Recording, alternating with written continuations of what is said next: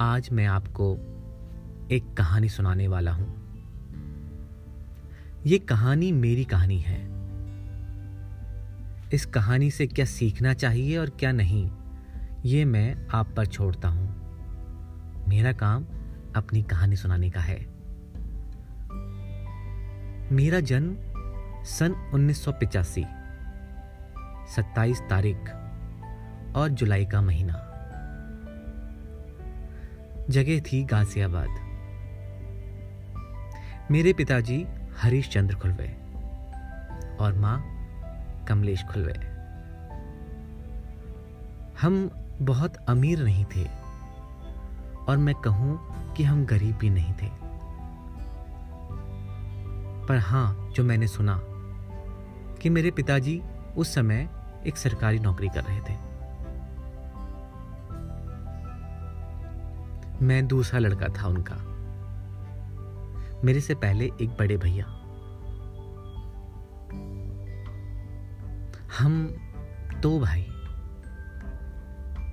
उसके बाद मुझे याद नहीं, क्योंकि जब मुझे होश आया तो शायद मेरे पास एक छोटा भाई था। उससे पहले की मेमोरीज मेरे पास नहीं है, और ना मैं चाहता कि आपको मेमोरीज का बता सकूँ, क्योंकि मुझे वो पता ही नहीं। हाँ मुझे होश आया जब मैं तीन चार साल का था। मेरे पास एक छोटा भाई था और हम पाँच लोग थे। एक मेरे चाचा जी मेरे साथ रहा करते थे उस समय। जैसे कि एक बड़ा भाई होता है, वैसा ही। उस समय रिश्तों का ज़्यादा मायने मुझे नहीं मालूम थे, पर हाँ हम लोग सब साथ रहते थे। हम साथ में खाना खाते थे माँ साथ में खाना बनाया करती थी और कोई ना कोई घर में आया जाया करता रहता था। मेरे पिताजी के छह भाई और पाँच बहनें थी। सभी में बहुत प्यार था। कभी कोई चिट्ठी आती तो हम बहुत खुश हो जाते। हम उस चिट्ठी को लग तकरीबन तकरीबन महीना, दो महीना जब भी हमारा मन करता हम पढ़ते रहते। मेरी अम्मा मेरे गाँव रहा करती थी। मेरा गाँव उत्तराखंड से है। कहते हैं कि कभी कभी हमारे घर में खाने को ज़्यादा खाना नहीं हुआ करता था। हम चाय, गुड़ से पिया करते थे। वैसे मैं सही बताऊँ तो मेरे को चाय और गुड़ का कुछ आइडिया भी नहीं। पर हाँ मैंने सुना है ऐसा। और देखा भी। माँ अपने सर पर एक चुन्नी बाँध लिया करती थी। शायद उसके सर में दर्द रहा करता था। पर उसने कभी काम के लिए मना नहीं किया। कपड़े धोना, सफ़ाई करना, खाना बनाना, मेहमानों का आना जाना मेरे घर में लगा रहता था। क्योंकि मेरे पिताजी साथ साथ में ज्योतिष काम भी जानते थे। और ये बहुत चीज़ें थी जो उनका बोलने का तरीका, उनकी बात करने का तरीका मुझे हमेशा एक इन्फ्लुएंसर की तरह लगा। वो मुझे हमेशा कुछ ना कुछ सिखाते रहते थे, अपने पास बैठाते रहते थे। मेरे पिताजी का और मेरा एक इतना बढ़िया बॉन्ड था कि मैं आपको बता भी नहीं सकता। शायद वो अपना बचपन मुझमें देखते हों। और मैं अपनी जवानी, कहते हैं ना कि बाप अपने बेटे में सब कुछ देखता है। और शायद मैं भी देख रहा था। मेरा उनसे एक बॉन्ड ऐसा बॉन्ड था कि शायद मैं उनके बिना अपनी ज़िंदगी को महसूस नहीं कर सकता था। मेरे लिए बहुत कुछ था वो। हमेशा अपने पास अपनी बाहों में रखते थे, अपने सांस सुलाते थे।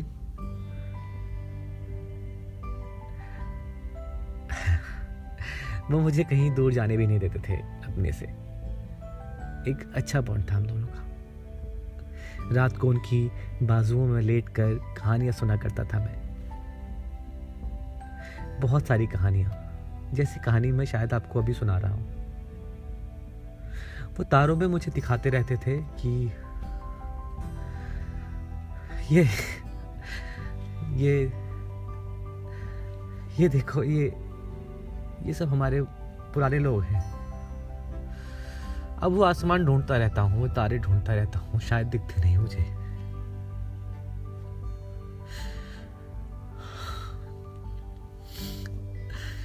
बहुत कुछ है। मुझे माफ़ करिएगा कि शायद मैं आपको पूरी कहानी ठीक से नहीं सुना पा रहा हूँ। पर जैसा है, मैं आपको वही बता रहा हूँ कि अच्छी कहानी थी वो सब। मैं याद करता रहता हूँ कहानियों को। ढूंढता रहता हूँ अपने शब्दों में कि वो कहानियाँ एक बार मुझे याद आ जाए और मैं उन कहानियों को वैसे ही बता सकूँ जैसे कहानियाँ उन्होंने मुझे सुनाई थी। अजीब कहानियाँ थी वो। अच्छी कहानियाँ।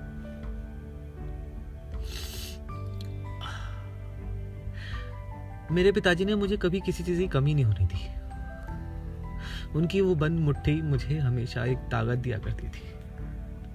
वो चुपचाप मेरे हाथों में कुछ ना कुछ पैसे रख दिया करते थे। जब भी कहीं बाहर जाता था, कहीं पर भी।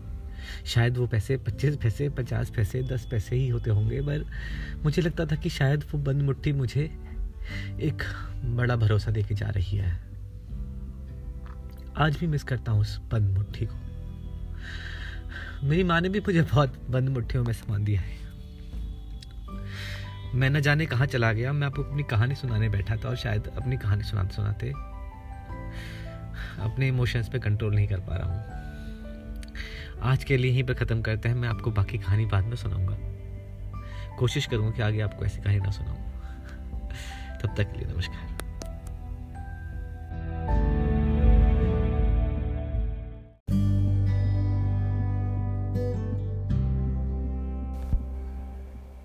तेरी उंगलियाँ पकड़कर बड़ा हो ही रहा था बचपन।